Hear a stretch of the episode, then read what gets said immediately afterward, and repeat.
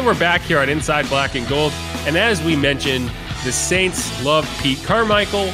I'm pretty sure he might be the longest tenured offensive coordinator in NFL history. Like, I cannot find an example of a coach staying on as an offensive coordinator, not an assistant, not a whatever. Like, you'll find assistants that have been on the team forever, but I'm talking about specifically in a coordinator role, offense, defense, special teams. I don't know if you can find one because, like, even like like like Jimmy Johnson, not Jimmy Johnson, um, Dick LeBeau was on the Steelers forever, but he had like two different stints. So it seems like it was 20 years, but it was really 10. But yeah, Pete Carmichael is going to go into his 15th season as the Saints offensive coordinator, as long assuming that you know they don't change their mind from what we have right now. He's going to be in that role, and uh, we're going to have to live with that. I'm Jeff Nowak, along with Steve Geller. This is Inside Black and Gold. And Steve, what was your reaction when you kind of saw? I think it was Mike Triplett who who reported the news first. What was your reaction when you saw that? Because I think everyone kind of resigned themselves to be like, "Oh, okay, it's going to be a firing, and we're going to move on." I guess I wasn't as surprised, maybe just because the fact that, to me at least, the Saints are getting pretty high interest from the defensive coordinator ranks, and I'm thinking that there's there's no one come a calling. Let's be honest, for Pete Carmichael Jr. I don't even know if Sean Payton will, but I think it's just more of that continuity for this team that they want to stick around. And it and it wasn't it wasn't great. It wasn't awful. So we're still left in that hole. Let's give it a, one more try with Carmichael at the helm here with Dennis. Yeah, see, I don't think the defensive side of the ball had anything to do with it. I think this is a situation where it's like, okay, you you dug your grave with these two guys, and either you dig out of it with these two guys or you don't. But you're not going to throw someone else in that grave with Dennis Allen. This is a weird analogy, but like I like I feel like that's what it is. It's like, okay, you you made this you made this situation together and throwing someone else into that would almost be unfair to that person. So like you're to just try to figure it out. I think it is like a continuity thing in the sense that you know, I think that there's a real scenario where Dennis Allen gets fired mid-season because things go terribly wrong. But the Saints are banking on okay, things are going to get better and we're going to get more, we're going to get better luck from an injury perspective. But we keep saying that every year. So why would we think that? You're going to get more consistent quarterback play early in the season. I don't know who from, but you're hoping say, can get that quarterback, right? And I also think that the young wide receivers helped Pete Carmichael keep his job. Because if these are the guys, if you know the Chris Olaves and the Rashid Shaheeds are the guys that you're going to try to develop an offense with over the next decade, you don't want their first two years to be with different offensive coordinators. You want some continuity there. You want to be able, them to be able to grow. So yeah, I mean, I thought it was going to come down to whether they say fired or, or parts ways, right? I think I thought that's what I thought it was going to be like that certain. And I'm still not convinced that they're going to stand pat Agreed. the way things are. I think that, and I think Bobby Hebert brought this up, is like you can have an offensive coordinator that doesn't call the plays. And we know that because the Saints have had that forever. You know, like Pete Carmichael has been the Saints offensive coordinator for 15 years, going on 15 years. But the first 14, he was not the play caller. He was in 2012 because Sean Payton was suspended, and he was for a couple games here or there, and he did in the preseason. But by and large, he was not the play caller. And I think that one way you could shake things up without pulling the rug out from under anybody is by saying, "Hey, Ronald, why don't you try calling the plays?" Or you know, maybe even I think I think Ross Jackson mentioned this is like maybe they love the co-defensive coordinator scenario so much that they'll promote Ronald Curry to the co-offensive coordinator, and maybe that helps solve the problem. But like, I do think that a big issue was like in-game decision making and in-game adjustments, and I think that one way to help solve that is to take some of the in-game decision making off of Pete Carmichael's plate so that he can look at be more cognizant of the bigger picture and see trends and and you know spend more time looking at tablets. I think that's that would be a way that I would be satisfied. But like it is frustrating to see this team kind of just run it back after the frustration of this last season. There's no I don't think there's any any any way around that. I'm still wondering, you know, you were going down the road and I, I don't know if you feel this way too that I don't know if Pete is necessarily set as the offensive coordinator. What if in our dream scenario of worlds, bam, the Saints make that move and have traded for Lamar Jackson? Do you really think that Pete Carmichael Jr. is going to be Lamar Jackson's offensive coordinator? Uh, I don't know about it's a one. good question, but at the same time, I don't necessarily think that I have an issue with that. If anything, Pete, you could argue, is better suited than many to run a Lamar Jackson system because, Because he has, yeah.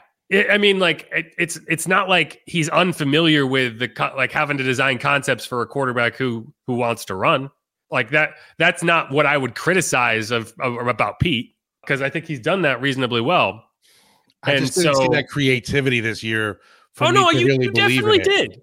You definitely did. With from the with from the running position, from Taysom Hill had eleven touchdowns. as a whole, the offense for me just I don't know. It, it lacked a lot of that same p- pizzazz, I guess you would say. yeah, say. but not not in like yeah for like screenplays and shit like that. But like in the sense that he was designing an offense for a running quarterback. You got eleven touchdowns out of that guy. That's not where the creativity was lacking. So like I, I'm not I'm not concerned about that part of his offensive uh, repertoire in terms of designing game plans.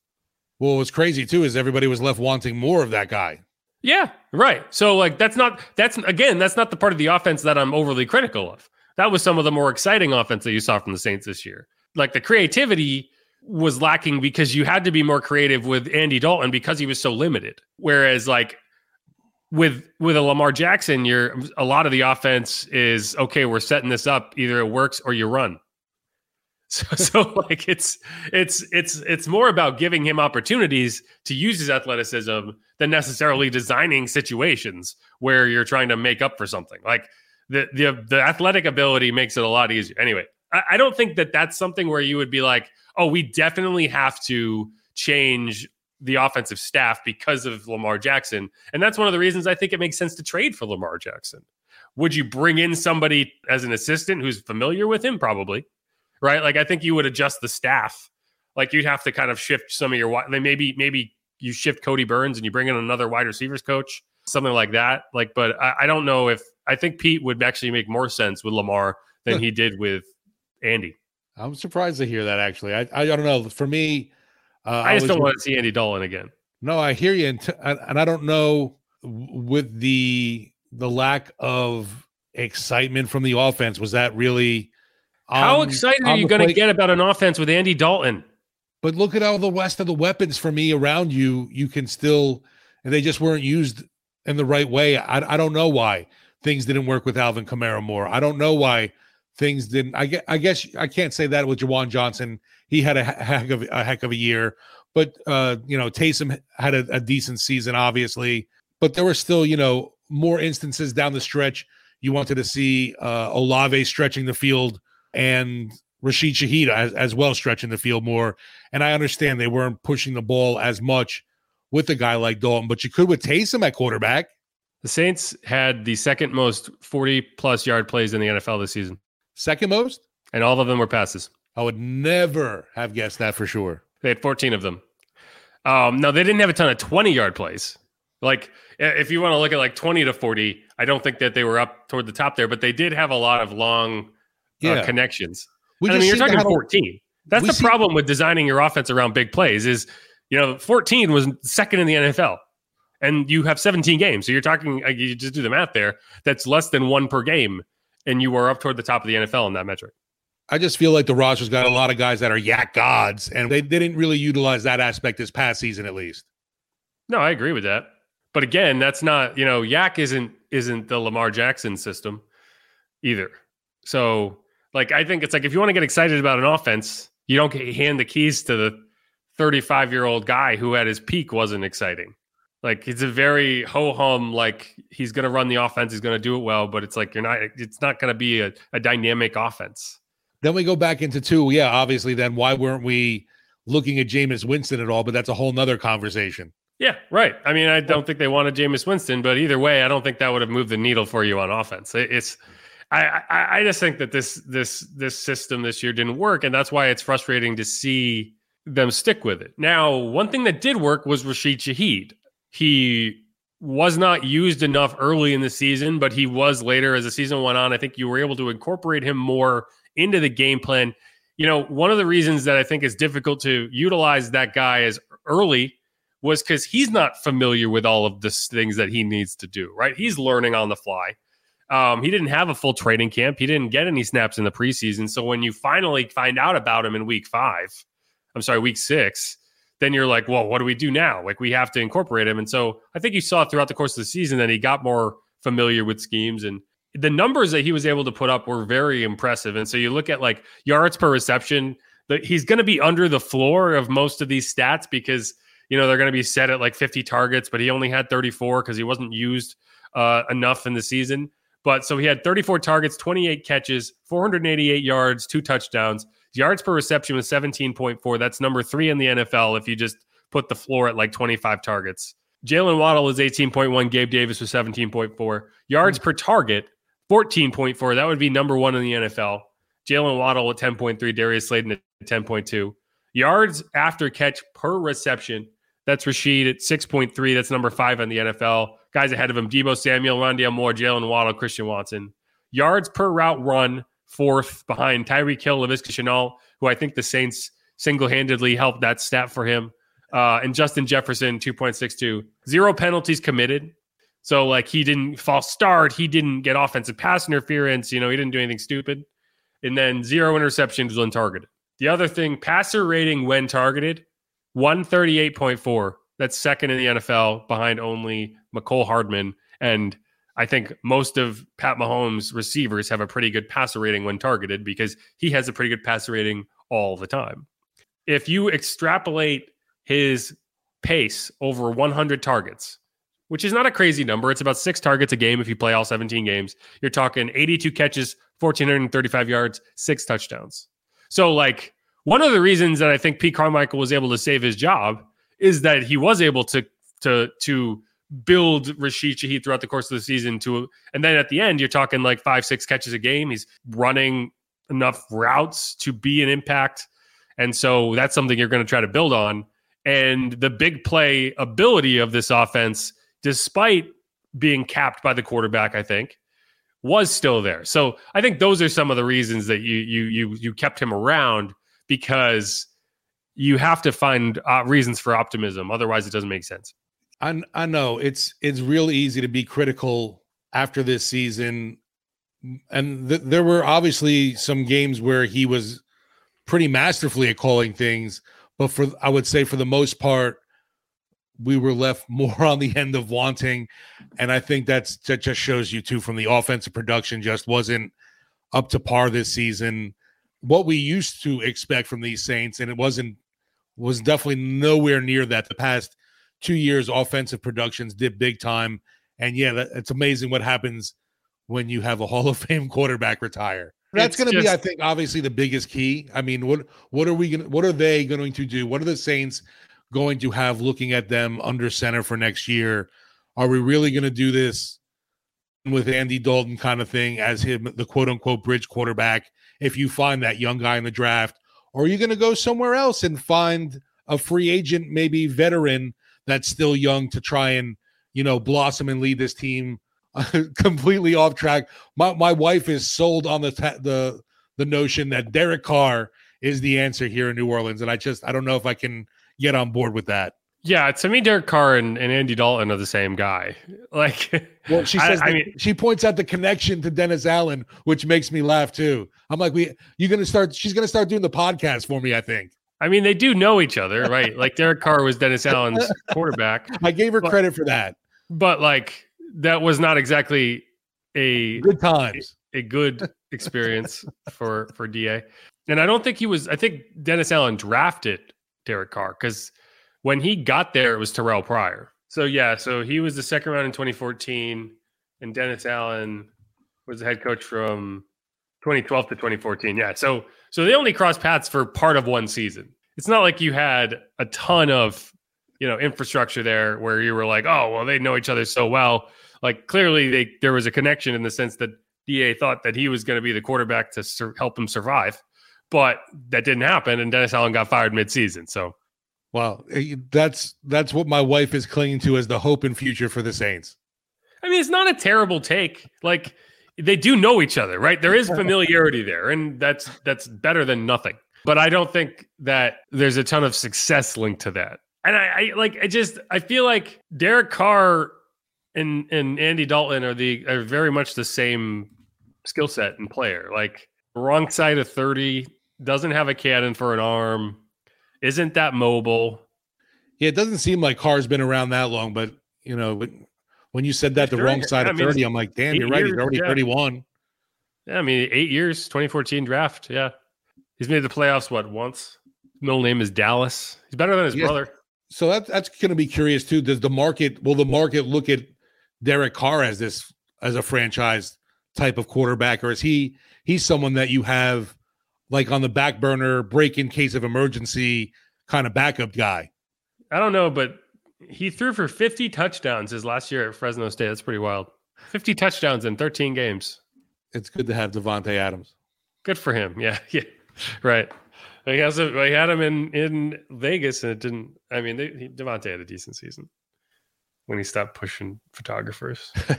anyway, yeah, that's all I got. I just, oh, I just want them to do something. Well, we we got a while for them to do anything. Like we said, that first domino will definitely be Peyton getting dealt. We'll at least get the compensation back so we know what the Saints get to play with come the NFL draft. And you know what? I, there might be some picks, obviously, that aren't even this year that spill over into the 2024 draft. Yeah, and I and I I don't think that this team's going to draft a quarterback. If they were going to draft a quarterback, they would draft it like Desmond Ridder or Kenny Pickett last year. I think they're going to sign somebody. Like if if you were gonna if you were gonna draft a quarterback you would have done it when Sean Payton was here. Like, you're not going to draft a quarterback and say, okay, Dennis, mold him. Or Pete. Right. Well, that's why. Yeah, I, he hasn't done it in 15 years. Why would he do it now? Well, Ian Book was stolen away from us. No, they cut Ian Book. if they wanted Ian Book, they could have not cut him. Um, I just um, think that's funny. It's like, you know, yeah, the Sean Payton, the quarterback whisperer, doesn't have a really good history of drafting any anybody. That's the thing. Like I, I yeah, everyone tells Garrett me that Grayson. John Payton is this fantastic quarterback evaluator and and and developer, and maybe he is, but there's no evidence to support that. Like none. Like, did Drew Brees get significantly better over the time that he was here because of Sean Payton, or was he kind of programmed? And then like, yeah, they they kind of peaked together. Like, yeah, if the Saints drafted Drew Brees and developed Drew Brees, that would be one thing. They didn't. All the quarterbacks they drafted, you know, have done nothing. I mean, like you could you could look at like the Patriots and say, well, yeah, Garoppolo has been has been a competent starter. Jacoby Brissett has been a competent starter. Matt Cassel was good enough that one team, at least one team, was like, yeah, you should start for us. He was a yeah. backup for a long time. Like the Saints don't have that. Chase Daniel is the, probably their most accomplished quarterback alumni that is not Drew Brees, maybe Teddy, but again, another quarterback that they did not draft or develop. Right. I was gonna say they didn't draft him. Taysom is probably the the closest thing you could have to like a quarterback they developed. He's not even a quarterback anymore. So like, like at least that's what they'll tell you. So like, I'm not convinced. And then we're talking about him getting traded to a team, and it's like, oh yeah, yeah, he wants to go coach Russell Wilson. He wants to go coach Justin Herbert, right? Like, I'm not convinced that that he's going to draft a guy I, I, don't know. Like that is always the weird thing to me when people are giving Sean Payton accolades. I think that Sean Payton is a great coach and a great game plan guy and a great play caller and a great offensive wizard, but I'm not convinced that he is a quarterback whisperer like everyone says he is. No, we we went what Garrett Grayson the third round. I think that was a third round draft pick, right? Yes. And yeah, there, yeah. there was Ian there Book, was nothing right? there. Jameis for like seven games, right? Like he, he looked okay. He didn't look great, but he didn't look bad. He didn't throw any interceptions, which is, you know, great. He got it to a five and two record. So I guess that might be one that you look at and you're like, okay, I'll give him credit for that. But I mean, he was the number one overall pick. So it's not like he came in without any skills. I just, I, I I've never understood why he gets that quarterback whisperer. Like, give that to Kyle Shanahan, right? Like, this guy literally can take any quarterback and bring him to a Super Bowl. Put him in there, right? Like, meanwhile, do we think that Sean did an excellent job with Trevor Siemian? right? Like, with Luke McCown like this star? I, I don't know. It's a strange thing to me. Luke uh, McCown, though, like rode that backup quarterback gig into a fantastic commercial with Verizon, like being like something like being on backup or reserve and always being ready to go kind of thing. I thought that was masterful on that end of it. But yeah, I, that was one thing with the Saints too. You know, with both quarterbacks of the offense and then both I'm quarterback of the defense. I haven't seen the team develop many linebackers. That was always an, an no. It's a position they don't they don't necessarily draft, but they I mean they developed Kaden Elliss. Yeah, that's um, right. This was a little different this year. I, I I don't know. I had always thought of that. It was like they always had a problem when they had drafted linebackers having success developing them, um, whereas their their acquisition of them on the open market or via trade was a lot better. But if they they have they have that target out on the free agent market at quarterback, who's it going to be? Who who's it really going to be over? That's going to improve this year's situation from from what we saw production wise. And I think the most important thing is obviously points on the board, getting into the reds in the end zone. I told you already. I don't need to tell you again. Lamar, but that he's not like um. You have to make a a serious trade for him. I'm I'm just thinking like what veteran could be available as a, a quote unquote free agent, and it's it's not really exciting. You know, no, it's not. That's why it's like it, it kind of weighing it back and forth. Are you going with that quarterback of the future in the draft, or are you just going with that vet that can ho hum kind of get the job done for you? No, I think they're going to go go find somebody. That's what this team does. But they're in a similar scenario to the to the Broncos, right? Like the Broncos make sense to hire Sean Payton because they've already established the fact that that they're in win now mode, and you can't suddenly say, okay, yeah, we're we're we're not willing to go all in now, even though we were willing to go all in last year. Yeah. And the Saints are in a similar scenario, right? Like if you're not willing to tear things down, if you're not willing to trade off assets and try to collect um, you know, future picks, right? At least not in ways that make sense. Like CJ Gardner Johnson was not that. Like that that was not the reason that you traded CJ Gardner Johnson. That was just a that was just poor planning on the Saints part. That was kind of amusing from the television playoff broadcast who yeah. essentially ripped the Saints on that one. They're catching strays in a game they're not even, you know, playing in but yeah, and and so like if you're gonna do that, then you have to be willing to go all in, and that's why I went on that long rant about Lamar Jackson because that's going all into me. Like you could trade for Jimmy Garoppolo, you could have this really boring offense. Or I guess maybe you could sign. I think Jimmy's a free agent. Like maybe Jimmy's the guy, but again, it's like, do you want to be have a dynamic quarterback or do you want to have Andy Dalton? Right. Well, I kind of brought this up too. I think on one of the our, our episodes that even if you do get Garoppolo, you might still need Andy Dalton because Garoppolo can't make the whole season. He's got a broken foot, right? so it's not like he's gonna he's gonna be a guy you can necessarily depend on. So for uh, full circle, you come back to Andy. Yeah, Andy's healthy. They give him that. Never gets hurt. That's true. All right, I think that's it. I, I think my tone can convey how little excitement I have for the Saints offense. Hopefully that changes. Gosh, I hope so. Yeah. All right, let's loop back around. This is Inside Black and Gold. Hit the subscribe button if you haven't already. And we're going to come back and go through the list of all the Louisiana adjacent players in the NFC and AFC championship. There are a lot of them. A lot of them. They're not all former Saints or LSU players. All right, stick around for that.